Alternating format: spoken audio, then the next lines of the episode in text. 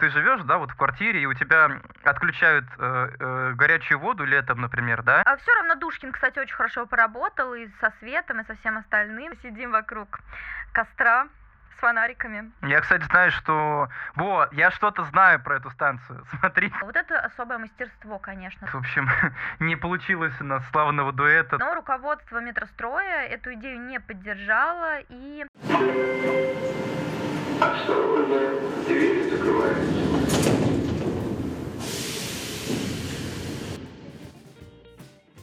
Привет, наши дорогие слушатели! С вами главный специалист московского метрополитена Женя Любченко и... Егор Ковалев. Привет, всем привет, привет, привет, Жень. Так, ну что, о чем сегодня будем рассказывать? Я, насколько понимаю, сегодня ты хотела продолжить рубрику «Легенды из метро», правильно? Да, я очень ждала этого выпуска, и сегодня нас ждет очередная байка, ее развенчание. Снова будем делать вид, что мы сидим вокруг костра с фонариками. А поговорим мы сегодня об одной из самых замечательных, необычных, на мой взгляд, станций. Это станция Площадь Революции. И примечательна она тем, что ее вестибюль похож на подземный музей скульптур. Mm-hmm. Хорошо. Ну, кстати, абсолютно да, станция... станция. Соглашусь, станция очень необычная. Я, кстати, думаю, что все москвичи, да и, в принципе, люди, кто приехал в Москву, так, кто в ней какое-то время пожил, угу. прекрасно знают эту станцию. Туристы на нее обращали внимание вообще в целом. Я тоже думаю, что она такая оставляет отпечаток в памяти, потому что я сама не родилась в Москве, но когда мы приезжали сюда с родителями, я... из всех станций метро запомнила именно станцию Площадь Революции. Меня, конечно, как ребенка очень впечатляли эти скульптуры. Они еще так высоко для меня э, стояли. Мне всегда приходилось задирать голову вверх, смотреть на вот эти изваяния. Знаешь, они какие-то немного [S2] Uh-huh. [S1] Были жутковатые с какой-то точки зрения для ребенка, но оставили такое неизгладимое, конечно, воспоминание, впечатление. Думаю, что у многих приезжих так. Соглашусь, соглашусь. Только единственное... Да, кстати, дорогие э, слушатели, я сразу должен э, вас предупредить. Я не знаю, о чем сегодня Женя будет рассказывать. Я, в принципе, про станцию Площадь Революции не очень много всего знаю. Я единственное, что помню, еще вот на самой-самой-самой вот заре, когда вот я, когда Женя только-только пришли работать еще в метро... Э, В общем, я помню, как мы изучали в том числе станцию метро Площадь Революции. Я, кстати, помню, mm-hmm. Женя, ты мне тогда рассказывала, что у нее очень необычный скульптор. Скульптора зовут... Э, у него фамилия Манизер. Матвей да, Генрихович, Матвей. Что ли, если не ошибаюсь. Да, все да правильно. Вот это все, что я помню про станцию. Ну да, мы ходили даже с тобой на экскурсию онлайн. На mm-hmm. станцию Площадь Революции. Кстати, кто, кому интересно, можете посмотреть сохраненный эфир в нашем профметро. Это наш, наша официальная страничка в Инстаграм. Манизер или Манизер, да, на самом деле его фамилия Манизер, но почему-то современники очень часто говорят Манизер. Это был невероятно талантливый мастер. И он же стал, мне кажется, настоящим синонимом станции, потому что очень трудно найти э, в отечественной истории искусства подобный пример творческой интенсивности, да, которую э, Манизер продемонстрировал на этой станции. Ну, ты можешь представить, да, там восемьдесят скульптур нужно было подготовить в крайне короткий Конечно, срок. Конечно, надо было... Быть а, очень плодотворным человеком. Особенно... Да, да, да. Я вот как искусствовед особенно этой а, части его жизни... уделила внимание, когда исследовала. И э, хотелось бы, конечно, отметить, что метрополитен в тот период, а это эра Сталина еще, э, и преобладание такого стиля соцреализма, э, используется метрополитен как площадка диалога с массами. Естественно, разговаривают с пассажирами путем языком искусства, да? И скульптуры здесь uh-huh. начинают приобретать такой сакральный смысл. Лучшие ваятели со всей нашей необъятной родины, страны трудятся над скульптурами, которые устанавливают в вестибюлях, в торцах перронных залов, будто это алтари. Алтари. Я прям...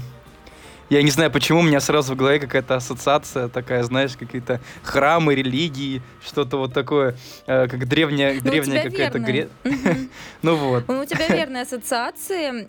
Просто дело в том, что период социализма в искусстве станции, у них наступила такая интересная особенность, как храмовое мемориальное строительство. знаешь, нужно было создать такие станции, которые были бы своим оформлением и архитектурой похожи на храмовые комплексы, к которым мы привыкли за долгую нашу историю, да, и чтобы вот эти комплексы воспевали божество. Ну, в кавычках, конечно же, божество. Поэтому зачастую в Торце станции как раз устанавливали статуи вождей Сталина и Ленина. Это был своего рода как раз алтарь, но и такой апогей идеи. То есть мы спускаемся на станцию, и э, пока мы пройдем до э, торца станции, пройдет какое-то время, по пути мы будем впитывать какую-то еще интересную идею на станции, но вот сам апогей, такая самая наивысшая точка идеи, это как раз алтарь и статуя одного из вождей, либо обоих сразу. Все это на самом деле очень сложно, надо долго разбирать эту тему. Сегодня мы поговорим о другом, но я думаю, что в будущем сможем все-таки и на эту тему более детально так взглянуть. Да, кстати, я только хотел сказать, что я вот сейчас тебя слушаю, звучит достаточно интересно. В целом, как это все выглядит, как это все... Mm-hmm. Ну, как это все позиционировалось изначально, как это в итоге стало выглядеть, да? Да, как это да. использовалось, для чего, то есть и я думаю, что об этом действительно стоило бы поговорить и в каком-нибудь другом, может быть, выпуске развить да, эту я... тему. Mm-hmm. Ну... Я думаю, что нашим слушателям будет интересно послушать. Точнее, точнее, даже ты ее скорее разовьешь, потому что я не особо много понимаю. Но зато ты выступишь в качестве э, нашего обычного слушателя, который тоже будет задавать свои вопросы. По-моему, очень интересно может выйти. А, ну так вот, смотри, первой станции московского метрополитена, ключевую роль в облике которой играет именно скульптурное убранство, ну, проще говоря, скульптура, это, конечно же, Площадь Революции. Угу. Так, я, кстати, знаю, такая... что... Во, я что-то знаю про эту станцию. Смотри-ка. Угу. Я знаю, что э, ну, объявлялся конкурс, да, на строительство, оформление этой станции, угу. э, потому что ну, она рядом с Красной площадью, и она должна была быть вот, максимально, в общем, помпезной. Особенно. То есть в нее, да, да, она должна была быть прям необычно, отличаться прям выгодно от всех других станций. В принципе, конечно, это получилось, если так посудить. Наверное, это одна из Думаю, самых да. интересных станций, которые у нас сейчас есть. И я помню, что и в конкурсе, да, победил проект Алексея Душкина, как бы такой вообще очень значимое лицо для московского метро в первые годы его жизни. Вот mm-hmm. хотел тебя спросить, все-таки это он придумал вот это все скульптурное, вот это царство, или это больше Манизер? Это Ты на самом деле много чего помнишь. Я думаю, что ты просто прибедняешься. Не хочешь забирать у меня лавры сегодняшнего эфира. Да, это действительно был проект Алексея Душкина, выдающегося. Проект его победил, но претерпел большие изменения. Сейчас я вам расскажу, какие. Изначально Душкин планировал в углах архи- архивольтов восемнадцать полуциркульных арок. Меня сейчас, наверное, поймут только те, кто разбирается во всех этих словах архитектурных. В общем, были арки. Я, честно, ничего не понял. Я понял восемнадцать. Да. Да, и вот в углах этих арок, грубо говоря, он хотел разместить бронзовые барельефы. Ну, то есть не круглую скульптуру, да, которая будет отдельно стоять, а э, барельеф, то есть который является частью стены. Угу. На тему революции в разных странах. Но руководство метростроя эту идею не поддержало, и они решили позвать ленинградского скульптора, на тот момент уже очень известного, у него гениальнейшие работы уже на тот момент были. Вот они позвали Матвея Манизера, который предложил разместить на станции уже объемные фигуры. Понял, так, хорошо. Вот этого я, кстати, вот это я как-то пропустил немножко. Так, хорошо. И как, как Душкину пришлось, как, как, как Душкину пришился по душе или не по душе вот Ман, Манизер вообще, да, как он это на все отреагировал. А, знаешь, Чё, на самом деле он? Тяжело. Мне кажется, для любого скульптора, для люб... архитектора, вообще творческого человека это ну, достаточно тяжелое, да, испытание, когда ты вроде как победил, но сделать то, что ты хотел, тебе не дают. И угу. Душкин был, конечно же, очень недоволен. Я, я читала как-то с ним... Ну, это что-то типа интервью было, где он говорил, что он больше не мог повлиять на э, ваятелей, да, на начальников, те, кто работал над станцией, и он считал, что он морально проиграл. Но в, при всем при этом он должен был дорабатывать архитектуру станции. Видишь, mm-hmm. он считал, что он проиграл, но работать должен был. Вот это особое мастерство, конечно, тоже. Печально, как они звучит. В общем, не получилось ну, у нас славного стороны... дуэта, да, Душкина и Манизера. А все равно да. Душкин, кстати, очень хорошо поработал и со светом, и со всем остальным, но это ну, немножечко конечно, бесспорно. Не, не сегодняшний наш бесспорно. Тема. Бесспорно. А были, кстати, те, кому в итоге решение понравилось, да? То, что ты говоришь, Душкину не понравилось, потому что mm-hmm. он по-другому все это видел, но стопудово уже раз приняли, значит, кому-то понравилось. Да, и причем, знаешь, что интересно, Душкина поддержали многие его коллеги, тот же Самуил Кравец тоже высказывался в защиту проекта именно Душкина. Но были те, кому решение нравилось, и в первую очередь это был Сталин. И говорят, что когда а, было открытие станции, генсек ходил вокруг скульптур и такой приговаривал: «Как же вы, как же вы!» Это, кстати, Душкин отметил, что именно с грузинским акцентом. Опять вот мне приходится рассказывать про Сталина, цитировать его, но этот грузинский акцент, который я не могу пародировать, к сожалению или к счастью. Но, в общем, Сталину понравилось, поэтому я думаю, что и выбрали. Я почему-то себе проект. Сейчас представил, знаешь, такая ситуация, как когда бывает, знаешь, когда э, вот, ты, ну, ты живешь, да, вот в квартире, и у тебя отключают э, э, горячую воду летом, например, да, и угу. за месяц, там, за полтора месяца до этого по всему дому развешивают объявление, что с такого-то числа, с такого-то времени не будет воды горячей, да, и вот в день, когда отключили угу. воду, вот я почему-то себе представляю Сталина в твоем рассказе как такой какой-то пожилой сосед, который непонятно зачем пришел, постучал в дверь, чтобы спросить, есть ли у вас вода, и такой заодно, типа, прошел с такой ремонт, немножко заценил, такой, о, ничего себе, как здорово. Я почему-то себе вот так это представил. Неплохо, спустился неплохо Сталин. Постарались. Я все думала, к чему ты так э, клонишься этой водой. Я примерно такой же образ представляю. Живенько так. Такой, да, странный сосед. В общем, вот. Так. Да, ну вот. Угу. Ну, что в итоге? Я немножко еще расскажу, что я еще знаю, да. В итоге, Давай. в общем, да, станцию открыли. По проекту, соответственно, ну, большей части Манизера, да, ну, в том числе с доработками Душкина. И угу. на станции разместили семьдесят шесть бронзовых скульптур, да, которые угу. изображали различные, ну, как, как архетипы советского человека, да, от э, пионеров и студентов до пограничника, парашютиста, до э, военных людей, да, там, спортсменов mm-hmm. в том числе. Так, да, действительно, хорошо. Все так и было. Причем, что интересно, скульптуры не просто так, да, вот взяли, выбрали а, обычного пионера, обычного пограничника. Дело в том, что скульптуры иллюстрируют двадцать лет советской власти. И расставлены они тоже в особенном порядке, в хронологическом, начиная от революционного тысяча девятьсот семнадцатого года и до мирного тысяча девятьсот тридцать седьмого года. Угу. Интересно. То есть, то есть, да, расставили еще и по смыслу, не только просто так Хот... вот наляпали. Хотел сказать, и что не, знаешь... не знал, но я знал. И причем, так. знаете, на самом деле было не семьдесят шесть бронзовых скульптур изначально, а восемьдесят. Просто угу. как и на многих других станциях того периода, после войны нужно было установить гермодвери. Для того, чтобы это сделать, нужно было определенное пространство. И пришлось четыре бронзовые скульптуры убрать. Ну, то есть по две с каждой стороны. Вот. И, к сожалению, сейчас у нас семьдесят шесть бронзовых скульптур, а не восемьдесят. Угу. Кстати, вот тут, правда, я не особо об этом уже знаю.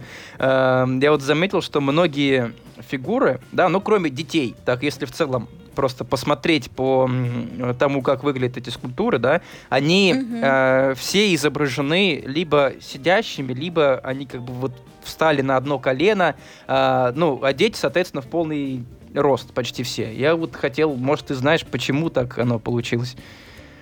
Как, почему, почему Ты абсолютно они... верно подметил. На самом деле не все, наверное, обращают внимание. Дело в том, что пришлось вот таким образом посадить, да, все скульптуры, кроме детей. Потому что дети, они и так маленькие, они могут и в полный раз стоять. А взрослые люди должны были присесть на одно колено или просто сидеть из-за ограниченности пространства. И так появляется первая легенда. Мы же все-таки собрались легенды послушать. Появилась первая легенда вокруг станции метро Площадь Революции. Современники Манизера, разглядев условность вот этих поз, шутили, что по ночам манизер, манизеровские фигуры вылезают из ниш, знаешь, так сладко подтягиваются, угу. зевают. И пока метро закрыто для пассажиров, эти скульптуры выходят из своих ниш, гуляют по станции метро, а потом обратно возвращаются. Вот такая вот легенда вокруг этих замечательных статуй. Я думаю, что здесь даже никакого развенчания мифа не должно быть. Просто это очень интересно, красиво и немножечко что-то такое фантастическое. Ну да, такая а в советское время милая забавная сказка. Шутка. Да, да, да, для детей. А в советские времена существовала даже целая шутка по этому поводу. Советский народ либо стоит на коленях, либо сидит. Представляешь, даже вот угу. такие вещи сочинялись. Вот. А как я сказала, стоят в нишах только дети-пионеры. Да, как только, только в будущем, да. Наше будущее да. стоит, а мы все сидим, стоим на коленях. Ладно, да. не будем, да, тоже на эту тему шутить. Это, конечно, такая немножко черная, получается, ну шутка. Да, согласна, неоднозначно. Так, хорошо, но это, э, это же не главная легенда о станции. Не главная. Вот, да, а какая? Мы здесь собрались послушать вторую легенду. Она более известная всем, и она более такая основательная. И, наверное, трудная с точки зрения воз... э, развенчания. Сейчас наши слушатели услышат ее. Э, дело в том, что со временем многим скульптурам стали приписывать магические свойства. Предметы паломничества — это в основном нос собаки, клюв петуха. Они совершенно вытерты уже до блеска, очень тяжело отследить уже какие-то даже рельефы на них, они просто стали плоские. И вот так день ото дня, к сожалению, истончается бронзовый слой на объектах культурного наследия. Помимо этих двух самых главных статуй для паломничества, назовем это так, есть другие занимательные детали, которым тоже, конечно же, магические свойства приписывают. Невозможно выбрать какие-то две скульптуры. Естественно, каждую стали вот использовать в таком магическом ключе. А, ну, например, знаешь такую статую красноармейца с гранатой в руках? Угу. Она на самом деле первая встречает пассажиров, и проходящие мимо люди трогают гранату и колено да, солдата. Да, да. Граната у нее прям, да, прям такая Вы, вытерта, золоченая. Да. Да. Угу. Также отполирован до блеска и приклад ружья у солдата с ружьем тоже, который в самом начале идет. И э, очень интересная деталь. Uh, у нас есть статуя матроса, который держит в руках наган. Uh-huh, Это, конечно, наган. Особенная трагическая участь. Дело в том, что по народному поверью, я даже не знаю, кто придумывает все эти байки, просто какие-то люди с потрясающим чувством юмора, они придумали, что этот наган приносит удачу в бизнесе. Да-да-да-да-да. И его постоянно, на самом деле, воруют. Потому что...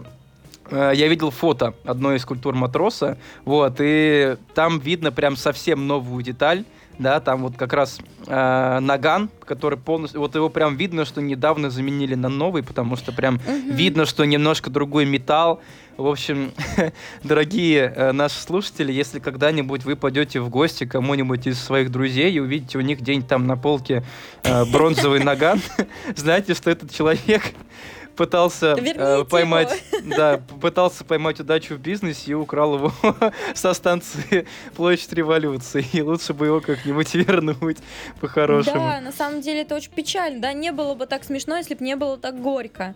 Угу. И я знаю, что в последнее время этот, эти наганы стали даже приваривать к статуям, чтобы уже точно никто не своровал. Конечно, ну, просто кощунство какое-то, вот так вот выламывать части культурного достояния, для меня да, это и все равно пытаются уламывать. Да. По сердцу. Просто ужас. Да. Вот, может, тебе интересна какая-то еще статуя? Я тебе расскажу, давай так.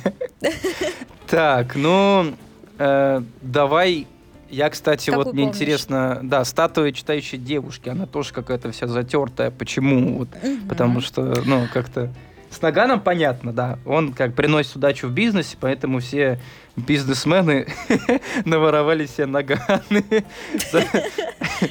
Так, хорошо. А вот читающая ну, девушка. Да, это вообще очень романтично, забавно, что ты ее выбрал. Ну, смотри, Егор, захочешь пойти на свидание со своей девушкой, Угу. И вот захочешь, чтобы все прошло идеально, удачно, тебе нужно потереть туфельку этой девушки, которая сидит с книжечкой, она, по-моему, сидит. Вот. Так что, мужчины, наши слушатели, смело назначайте свидание у статуи читающей девушки. Но я очень прошу, не трогайте статуи. Я думаю, что достаточно будет просто около этой девушки постоять, она уже вас озарит своей э, удачей на свидание. Да, вот я как раз, кстати, хотел об этом сказать, потому что, ну, вообще не стоит, пожалуйста. Это, не, это касается не только, да, московского метро и станции Площадь Революции. В целом, угу. эм, любая скульптура, особенно если она, ну, уже достаточно долго стоит, да, она хранит в себе очень много э, исторического, да, много людей видела, ну, да, много культурного. Лиц. И э, угу. когда мы просто подходим потрогать вот эту вот, да, туфельку этой девушки, да, как Женя сейчас рассказывала, это, по сути, мы думаем, ну ничего, вы потрогали и все. Вот. А, на самом деле, как бы, когда так делают люди... Если каждый люди, сотый, да, да, потрет. Да-да-да-да, постоянно, вот просто каждый день люди подходят, трогают, и от этого просто уничтожается наше национальное культурное достояние. Вот, ну, правда, mm-hmm. просто, если посмотреть на эти скульптуры сейчас, то от них печально уже, ну... очень. Да, ужас, в общем. Кстати, ты, кстати, Женя, не знаешь, как вообще... Как борются вот с этим вандализмом, да, считай? Ну, как не вандализм, конечно, но Ох. неприятное. Ну, ну практически вандализм, люди просто не задумываются над тем, что они делают, да, но незнание закона не освобождает от ответственности. Это, на самом деле, очень сложная тема, мы с коллегами, часто я ее обсуждаю, спрашиваю, как они относятся к этой теме, чтобы они предложили. Кто-то считает, что нужно заменить скульптуры копиями, а настоящие скульптуры отправить в музей, угу. тем самым сохранив культурное достояние. Другие считают, что не нужно так делать, потому что они были созданы для того, чтобы для народа, да, во дворце для народа, и будет кощунственно эти статуи оттуда убрать. И нужно просто заниматься пропагандой, рассказывать с детства детям, что так делать не нужно, и на собственном примере, конечно, показывать. И стараться пресекать на станции метро, если вы видите, что человек это делает, подойти корректно, очень вежливо объяснить ему, что сейчас он не прав. Тяжелая, конечно. Да-да-да, ладно, прости. Я просто, ну, знаешь, помню, что, у нас, на самом деле, да, да, да. У нас кто-то из коллег просто, я помню, предлагал, говорит, да зачем их оттуда куда-то убирать, заменять на что-то, давайте их помажем каким-нибудь мазутом, чтобы люди подходили, потрогали, потом руки были грязные и перестали трогать. В принципе, а, конечно, жестоко. Ну, знаешь, таблички вешать тоже, что трогать нельзя. Ну, это в табличке всегда порча, это некрасиво. А, ну, следить, да. чтобы полицейские на станции следили, тоже за каждым не уследишь. Они иногда, знаешь, я видела, пассажиры выпрыгивают с поезда, мимо проходят так, заденут и идут дальше, не останавливаясь. Вот как ты успеешь это брать, ну, посмотреть за каждой, уследить скульптуру? Это невозможно. Ну, да, кстати, никак, я думаю. Да, сторонников того, что можно убрать в музей, тоже достаточно много. Я бы даже привела пример, что, например, в Венеции есть потрясающая квадрига, привезенная дожем из Константинополя. Она тоже бронзовая, если я не ошибаюсь, и стоит на балконе дворца, господи, базилики, по-моему, и... Когда ты туда выходишь на этот балкон, можешь потрогать коней, но на самом деле настоящие кони, их копии стоят внутри, э, в музее. Ну, угу. во-первых, чтобы не разрушать дождем, да, какими-то погодными вот этими условиями, э, потрясающие предметы искусства, ну и во-вторых, чтобы не трогали. Тоже такой яркий пример. Но здесь это, конечно, станция метро и немножечко другая тема. Ну да. В общем, долго можно это, это обсуждать. Вот. А, и, кстати, давай дальше поговорим про хит чудес. Угу. Собачий нос, мне кажется, самый популярный. Собака, собака индус. Да. Представляете, собака индус. У нее даже есть кличка. Ее зовут Индус. Их всего на станции четыре штуки. Она приносит исполнение желаний. И натирать собачьи носы очень любят студенты. Они именно начали эту традицию натирания носов, чтобы сдать успешный экзамен.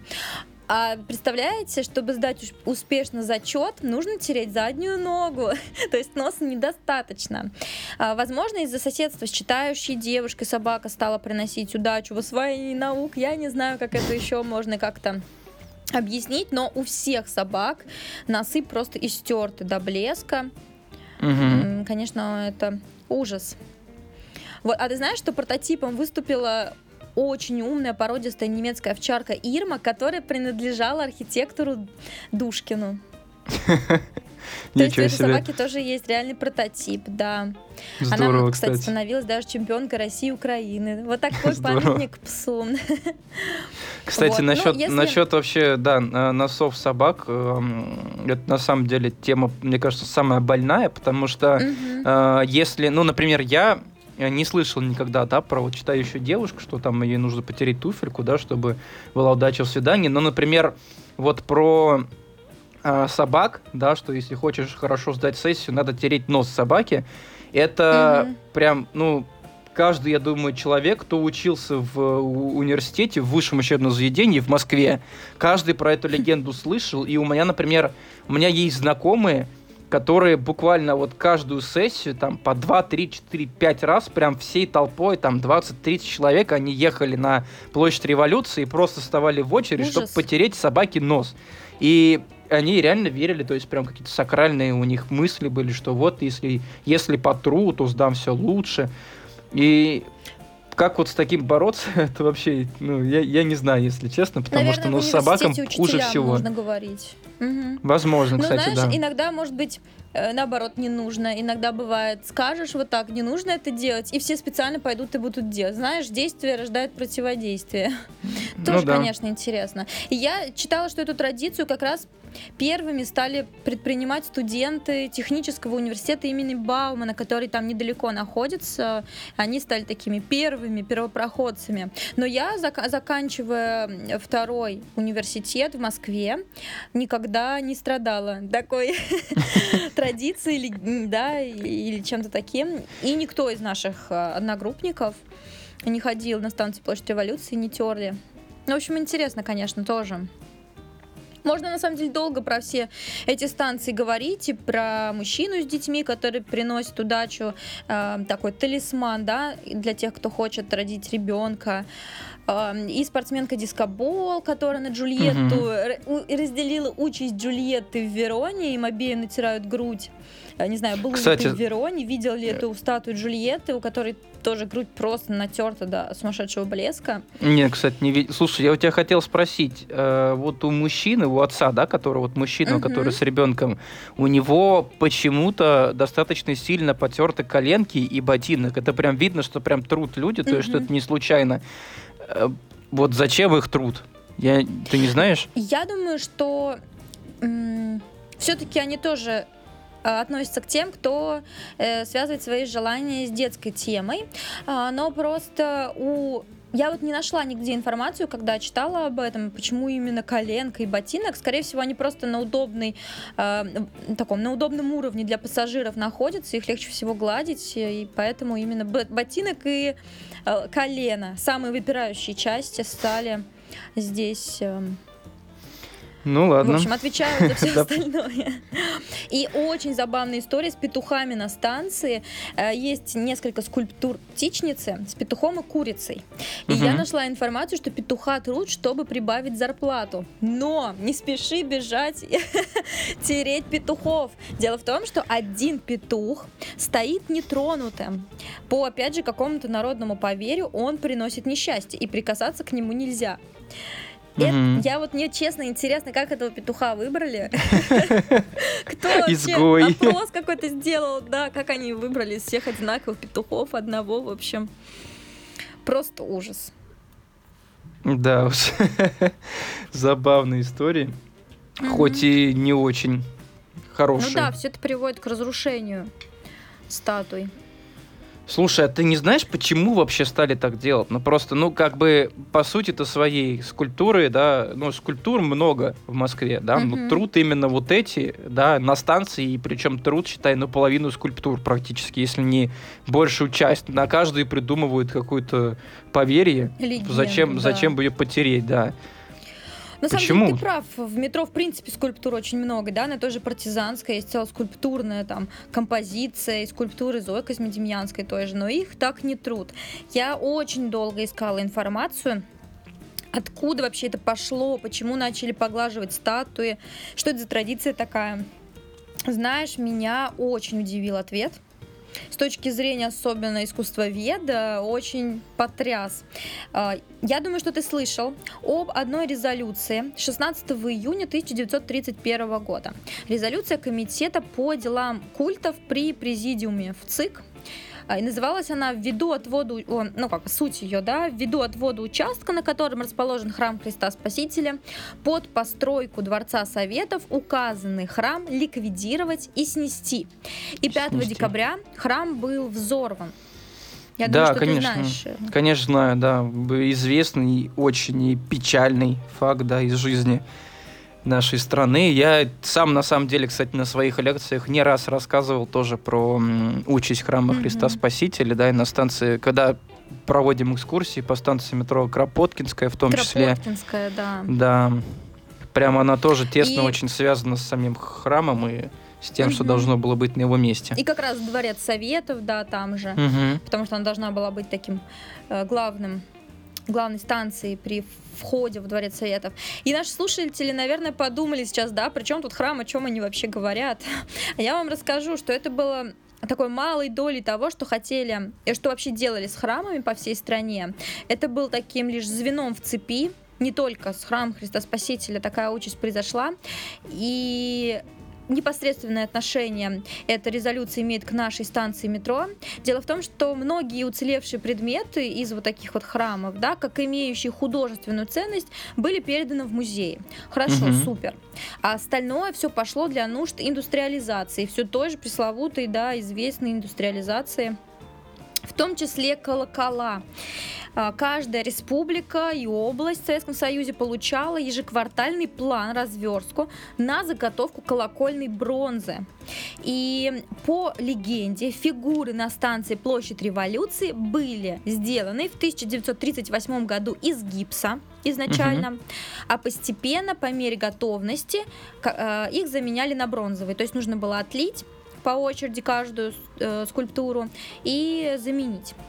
И именно в тот период, тридцать восьмой год, э, было активно так использовалась бронза, полученная от переплавки церковных колоколов.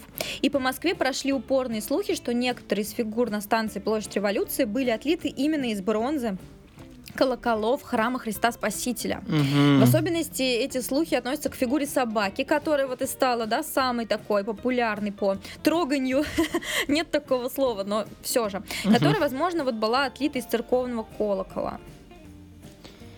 Вот. Такие М- дела. Да. М- да уж. Тогда становится, наверное, да, понятно, потому что, ну, понятно, да, с церковью в советское время было трудновато, и человеку, который верит, да, который продолжал верить, несмотря на то, что государство им это как бы не поощряет, да, ходить в церковь угу. было, ну, не очень безопасно, опасно, да. даже, да, скажем так, вот. Да, наверное, а так прийти, приложиться тихонечко к собаке на станции, наверное, было таким... более простым выходом из ситуации и возможностью, наверное, может отдать дань да, уважению. Да, так, как вот ты говоришь, думаю, что примерно так по этой легенде все и сложилось, и позже эту традицию как раз перенимают студенты уже технического университета Баумана, а дальше, вот как я уже рассказывала, все пошло по накатанной, и угу. вот так вот печально. Так, хорошо, но... А, все-таки, да, все-таки мы должны э, развенчивать мифы, да, и насколько mm-hmm. я знаю, это все на самом деле сильно прям притянуто за уши, потому что, ну, я честно скажу, я не специалист, да, по части металлов, я думаю, Жень, ты тоже, да, э, как, как бы не особо разбираешься, э, и тем более в том, куда это уходило, на какие нужды шло, но я не знаю, вот, разве можно вот так просто рассчитать, да, какая бронза куда уйдет, и подходит вообще, да, сплав колокола для того, чтобы из него сделать скульптуру и так далее. То есть, мне кажется, это все настолько, ну, прям просто выдумано было для того, чтобы mm-hmm. придать какую-то сакральную такую, может быть, ценность э, ну, знаешь, этим собакам. Ты прям все верно говоришь. Абсолютно, мне кажется, зришь в корень. Все именно так. Когда я думала над этим всем, абсолютно такой же логикой руководствовалась. Вся эта история с колоколами для скульптур, это всего лишь байка, да? Даже не байка, это тот печальный факт, что до сих пор люди трут части статуи. А вот относительно колоколов, да, мы не химики, но тем не менее я э, задалась этим вопросом, я искала информацию, нашла такую, что сплав от колоколов по какому-то там своему химическому составу не подходил для э, отливки статуй. Угу. Соответственно, да, это все о, скульп... о скульптурах, это все легенды. Интересно, кстати. Кстати, кстати, э, дорогие наши уважаемые слушатели, э, хотел спросить, какое у вас вообще мнение относительно вот этой проблемы разрушения статуй, да?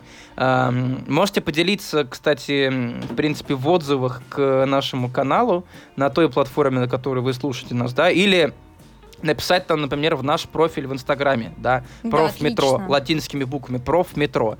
Э, написать нам в профиль в Инстаграме, допустим, под каким-нибудь постом или прям в директе. Вот, э, будем делиться вашими мнениями, может быть, потом в каком-нибудь другом выпуске, связанном с легендами, в том числе зачитаем mm-hmm. э, какие-то ваши мысли, э, доводы по этой теме. Может быть, вы ну тоже да, какие-то легенды.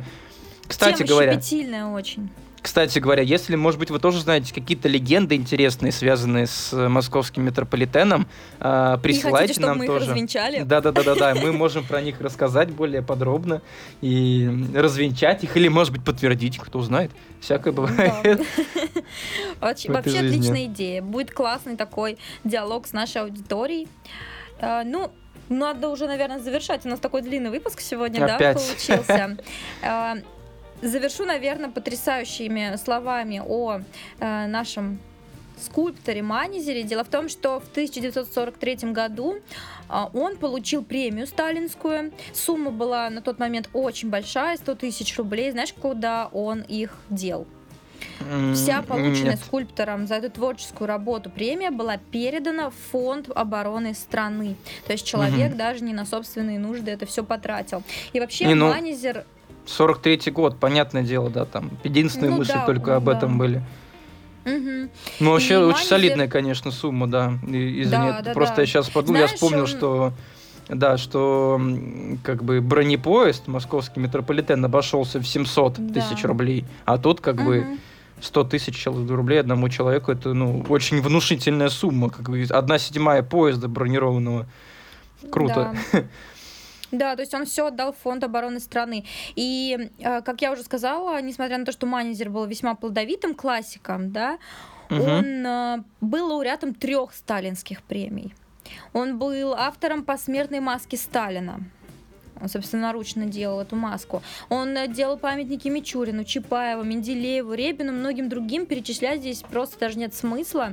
И знаешь, что самое интересное? Он даже о собственном надгробии позаботился заранее. Он в тысяча девятьсот сорок шестом году сделал эскиз, по которому должен был изображаться юноша в задумчивости, отвернувшимся от склоненной к нему девушки. И сын скульптора, его же ученик, отлил потом в бронзе эту скульптуру и установил на Новодевичьем кладбище, где этот выдающийся э, скульптор у нас похоронен. Интересно. Позаботился сам о себе. Да. Здорово. У них вообще вся да. семья была очень творческая. Круто. И жена тоже, да. Так, ладно, правда, нам пора бы уже, наверное, заканчивать. Очень длинный выпуск выходит. Э, такой вот удивительный, талантливый скульптор был, да, в истории нашей страны. Mm-hmm. И мне кажется, сегодня, правда, вышел очень насыщенный такой познавательный эфир. И... Да, я надеюсь, что нашим слушателям очень понравилось. И эта байка осталась у них в сердце. Но каждый сделал вывод важный из нашего эфира, который, наверное, главный такой идеей сквозь весь эфир прошел, что мы должны сохранять культурное достояние нашей страны, передавать ее нашим детям, внукам, правнукам, не разрушать то, что было создано для нас. Соглашусь, соглашусь. Ну что, всем отличного настроения. Спасибо всем за внимание. Всем отличного настроения. Пока, пока, пока. Пока-пока. До новых встреч.